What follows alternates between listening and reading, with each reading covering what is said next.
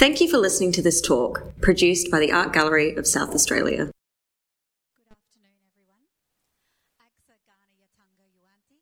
We stand on Kaurna land. I'd like to acknowledge that we meet here on the lands of the Kaurna elders and pay our respects to elders past, present, and emerging for sharing this beautiful land with us.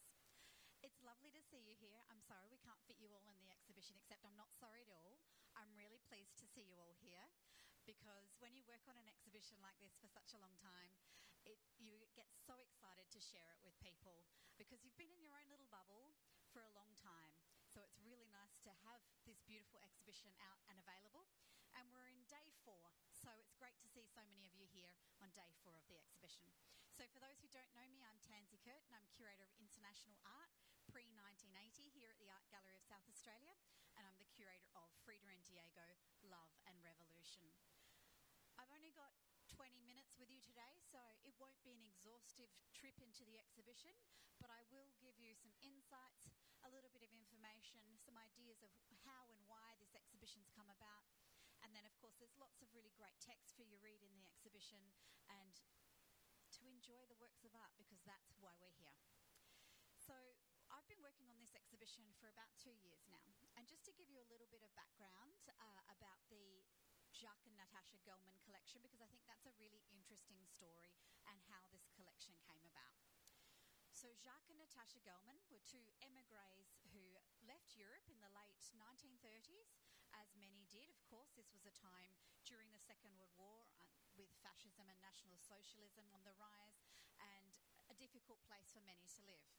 Jacques had been a film producer and had been to school in Berlin and and then he went to Mexico. Natasha, um, on the other hand, had been traveling around Europe and then Mexico with her then boyfriend. They met in Mexico. They fell in love with each other and with the, with the country of Mexico. They married in 1940 and became Mexican citizens the following year. And from the very moment that they were married, they began collecting.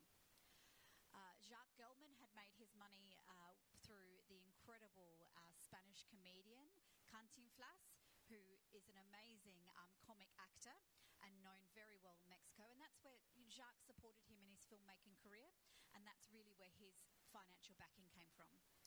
They started collecting, and they were very much a collection they built together. So it wasn't one leading the other, it was very much a collaborative work. So they came together and started building this collection.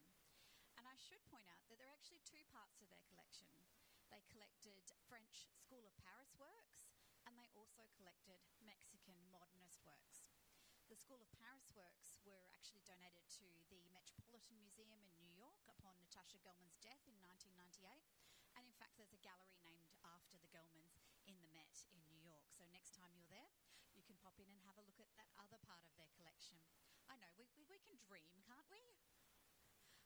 And the other side of their collection, the reason we're is this incredible collection of Mexican modernism. And the vast difference between the French collection and this Mexican collection is that they were collecting the work of their friends. They were living in Mexico, they were part of the arts ecology in the community, and they were buying works by their friends. They were friends with Frida and Diego, they were friends with Covarrubias, they were friends with David Siqueiro. And you can see that with the beautiful commission works of Natasha Gelman. Wouldn't it be amazing having five portraits painted of you? Isn't that incredible? But think about this it's not, it's not about ego, it's about supporting the work of artists. And we see how important portraiture is for artists and supporting their, their income and maintaining career as an artist. So it's a really interesting aspect of their work. So throughout their time in Mexico, they built this incredible collection. And if you have a look at my lovely catalogue, not that I'm plugging the catalogue, there is a beautiful letter in there that's never been printed before, and it's a letter from Frida Kahlo to Natasha Gelman asking for money, asking to sell her jewellery and hoping that Natasha will help her. Natasha says, No, I'd prefer to buy your artwork. Good decision. Uh, but it's really interesting to see that dynamic as well. And of course, the beautiful portrait of Natasha Gelman by Frida Kahlo is an absolute shining gem in this exhibition. So the Gelmans together built this amazing collection, which we're able to share here today. There's, a, there's another collector that's really important as part of this story and a benefactor who's helped share this. When Natasha died in 1998, the collection was bequeathed to an American um, gallerist and curator, Robert Littman. And it's through his generosity that he's shared this collection. And the collection has been touring for many years. It doesn't currently have a permanent home in Mexico. But the way that Mexican um, national patrimony works is that works of national patrimony or national treasures are only allowed to leave the country for one year at a time. So each time you have to write to the government to get permission for those works to leave the country. And that's works by Frida Kahlo, Diego Rivera, David Siqueiros, uh, Maria Izquierdo. Those are all artists that actually have, have to have special government permission for those works to leave the country. So it's very special for us to be able to share those. So over their time as collectors, they built this collection. There are 10 paintings by Frida Kahlo in this collection. Frida Kahlo, in her lifetime, painted about 150 paintings. Of those, 55 were self portraits. So to have such a huge percentage of Frida Kahlo's oeuvre in one collection is quite incredible. There's only one other major collection that includes work on such a scale of Frida Kahlo, and that's the Dolores Olmedo collection. And you might be interested to know that that was the last time Frida Kahlo's work was seen in Adelaide was 1990 when we brought the Dolores Olmedo collection to Adelaide. So we've had the opportunity to have both, although I'm sure many of you are far too young to remember that. So it's, it's wonderful to see that we have this opportunity. We also have 13 drawings by Frida Kahlo. So that's 23 works out of a complete oeuvre of about 200. That's 10% of her collection, her, her oeuvre here in the exhibition. So we're very lucky to have that back to the exhibition more generally, the way exhibition is sort of curated is something that I've specifically done for Adelaide. When it's presented at different venues, each venue has the opportunity to curate in a way that works for them, that suits, uh, I guess, their patronage, their audiences, and of course their own building as well. For me, I really wanted to create some really strong resonances with our own Australian audiences and create connections and perhaps allow people to learn more about Mexico, the history of Mexican art, and how that art fits within a broader modernist aesthetic, but also broader cultural world. So I divided the exhibition up into eight different themes, and I'm sure you've all popped in, or if not, you will be going very shortly. And you see that these are kind of ways of, of breaking down, uh, I guess, the kind of the overarching story to give you a sense of, of the, the little, smaller stories within the exhibition. And for me, I thought setting the scene with an introduction to the history of Mexico, albeit brief, was a really important part of that. In Australia, we have little to no access to works by Mexican artists. Probably the only works we really can access are the pre Columbian or Mesoamerican works, so works that were created before the Spanish colonization of Mexico. And in many ways, those works have become problematic today. We know that uh, archaeological works are increasingly more difficult because we don't necessarily have great provenance for them. So in Australia, we don't have access to see great works of art by Mexican artists. So this is a fabulous opportunity. But I thought I needed to set the scene by giving people this background to the history of Mexico, to its great, long indigenous history, the history of the Aztec Empire, the Mayans, the Olmeca Empire, and to set the scene for us to understand how important that 1910 Mexican Revolution. So in that first room, you can see a wonderful moving image. That's not part of the Gelman collection, but I wanted to include it in there so you would understand what Mexico City looked like in 1920s when Frida and Diego were living there. To give you an idea of just how European it feels and to give you a sense of the sort of history at that moment in time when the Mexican Revolution commenced. So leading up to the Mexican Revolution, we have, you know, a, a, strong, incredible Aztec empire that is destroyed by the Spanish following colonization in the late 16th, early 17th centuries. Then, of course, independence, a period of dictatorship under Porfirio Diaz, periods of long instability and political unrest, and then, of course, the 1910 revolution. And one of the core beliefs behind the revolution was creating social equality in a society where Indigenous peoples had been repressed. So that's one of the fundamental underlying, underlying sort of moments in the Mexican Revolution. So it's into this moment that Frida and Diego. Frida Kahlo herself was born in 1907, but often changed her birthday to 1910 because she thought it was a more auspicious date, the date of the Mexican Revolution. So it was really formative for her, that idea of the revolution, an important part of her work. So in the, the rest of the exhibition, we've set the scene with Mexico City, giving you a sense of its colonial history in Mexico. And of course, Mexico City in the 1920s had a population of under 500,000. Mexico City's today is 22 million. So that is, it is a super city. So it's a very different world. Where Frida Kahlo and Diego Rivera lived in the Casa Azul in Coyoacan was regional. Now it's just part of the huge urban sprawl that is Mexico City. So it was a very different time in the history. So then, when you've had your scene set at the beginning of the exhibition, you have the opportunity to sort of travel through different rooms. And one of the really exciting things about this exhibition has been working with um, architecture firm Grieve Gillett Architects. And one of our Tuesday talks will be with Paul Gillett, and we'll be talking, he's the, the chief architect, and we'll be talking about the exhibition design together. But it was a wonderful experience for both of us, and there was a lot of sharing of knowledge. And um, a lot of, I think, courage and bravery because the incredible, bold use of colour and architectural forms doesn't take away or detract from the works of art. It really adds to them, and I think it's really beautiful collaboration between us to create this wonderful, immersive little bit of Mexico here in Adelaide. So we're introduced to ideas around Mexicanidad or Mexicanismo and the notion of this celebration of indigenous cultures. There's a homage to Luis Barragan, the incredible Spanish Mexican architect. If anyone's interested in architecture, I never thought I would love pink and purple together, but that room just makes me sing and then, of course, we've got themes around the history of Jacques and Natasha Gelman that I've just told you about, the Mexican muralists, who are a very important part of the story of the Mexican Revolution. And unfortunately, it's very difficult to bring giant murals to Adelaide. We try things, but we can't do everything. We can't excise walls from buildings.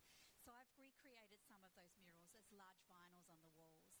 But if you ever get a chance to go to Mexico, perhaps you will, perhaps you'll be inspired doing a pilgrimage of Diego Rivera's is certainly worth it. And what's so unique about the mural movement in Mexico is that it was supported by the government. This is a government led initiative to effect real and dynamic social and cultural change. In 1920, Diego Rivera was living in Paris and we've got a very early Rivera in here, 1915, Cubist work. He was with Picasso and many of the other artists living in Montmartre. And then he's invited by the Mexican government to return to Mexico via Italy to create murals to build a nation, to build the nation of Mexico. So, coming back via Italy, he meets the great masters of the Italian Renaissance fresco painting Giotto, Michelangelo, Raphael, all those incredible painters. He learns those techniques and he brings them back with him to Mexico. And he, along with many others, predominantly men, I believe there was one woman who was commissioned to make a mural but wasn't allowed to do it. Are we surprised? No. Uh, but these wonderful murals, and, and so this is the government supporting mural painting in Mexico and giving walls of all the great buildings the Ministry of Education, the Palacio Bellas Artes, all of these incredible buildings, and of course the preparatory school where Frida Kahlo studied and where she first met Diego when she was just a child. This is part of that nation building effect started by the government. The government didn't put any uh, caveats on what they're allowed to paint, they just needed to paint the history of Mexico and use it as an education tool for the people who'd never had access to education, who hadn't been allowed to be literate, to learn to read, so it was a way of, of raising up Indigenous voices for the first time in Mexican history and very much about creating a new national identity. So for that reason, it's really, really critical to the story of Mexican art. And of course, murals have been used all around the world, but in Mexican modernist history, it's such a critical part of that storytelling. Then we come to learning more about the stories of um, Frida and Diego themselves. Uh, of course, their great love affair, full of um, tragedy, love, hate, drama. They were married twice, of course, divorced once, um, and they had both had many affairs outside their marriage, but they had something very special in their marriage, and you can see that. There's a beautiful piece of moving image that I've exhibition that comes from George Eastman House collection, George Eastman Museum. And it's a piece of home video footage filmed by Nickolas Muray, and there are photographs by Nickolas Muray in the exhibition as well. And it shows Frida and Diego in the Casa Azul, and it's very sensitive, and it's very gentle, and it uh, just shows a very sort of soft relationship between the two of them. And it's quite different from, I suppose, what's shown to us in a sort of public way. I've had so many people ask me, why did Frida like this horrible, ugly man? And it's really interesting to think about that is the vision that comes through as Australians of Diego Rivera. But of course, in their lifetimes, Diego Rivera was one of the most important artists in Mexico. He's so highly regarded. Frida Kahlo is not known at all. But of course, today, her, her star has far outshone his, particularly for a Western or outside Mexican audience. So it's quite fascinating to see that. And I think perhaps we need to um, delve a little deeper into the kind of documentation from the period, the photographs, the moving image, the paintings, to understand their relationship and that very strong connection between the two of them. We also meet some of the wonderful creatures that Frida Kahlo and Diego Rivera had in their wonderful house, the Casa Azul, and the house itself, which is such an important part of the story. Frida Kahlo was born in the Casa Azul 7. Of course, she died there as well and spent much of her life there. She was in a terrible bus crash when she was 18 and as a result spent so much of her life in bed or recuperating in wheelchairs. So her house was so much more than just a house. It was really part of her and part of her heart and her home. So the kind of building the story around the house is a really important part of this story and the people who came to her. She had students, Los Fridos, who came and studied with her at the Casa Azul she had her pet monkeys. She had deer. She had rabbits. I don't know if you can find any other creatures, but there's a few others. She had her quite incredible Mexican hairless dogs. So she created a community of people and animals around her. Many people suggest that the animals were a substitute for children she couldn't have, but you know, I think uh, 70 years on from her death, I think we can interpret things however we want, but whether that in fact is the case, I'm not sure. Got a section, the last section of the exhibition, where we have this beautiful moment at the end with the celebratory floral moment, is really about the notion of creating identity and highlights what it is about Frida Kahlo that so entices us today. Why are we still so enamored of this artist who, during her lifetime, wasn't very famous? She was the wife of Diego Rivera. But today, husband of Frida Kahlo. So the world has changed, and we've come a long way since those times. And what is it about her image? And is it because she turns the canvas back on herself? And yes, partly it is.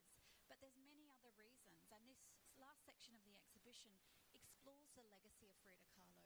The fact that she managed to create a hugely important sense of identity. She used clothing and dress. She adopted traditional Tehuana costume, which was her mother's which was sort of unheard of, except amongst a very small group of intellectual and artistic elite in Mexico City. Mexicans were wearing, you know, European clothing at the time. So this is a deliberate choice to reclaim her identity and also hide her perceived disability. She had polio as a child, and then, of course, she was in a bus crash, and later on, she had her foot partially amputated. So the clothing helped disguise those perceived imperfections, but also created a new version of herself. And a kind of has, as a result, she's become such a feminist icon. We have a little moment near the end where we can pause and reflect a little bit about, I guess, the tragedy of Frida Kahlo and the life that she led and, and why that's still so interesting to us. But really, the last room in this exhibition is a moment to think about why we're truly here. Yes, Frida Kahlo's story is very interesting, and we as human beings love to connect with the human story, that we can't help ourselves. That's who we are. But we also need to remember that we're here because of her art.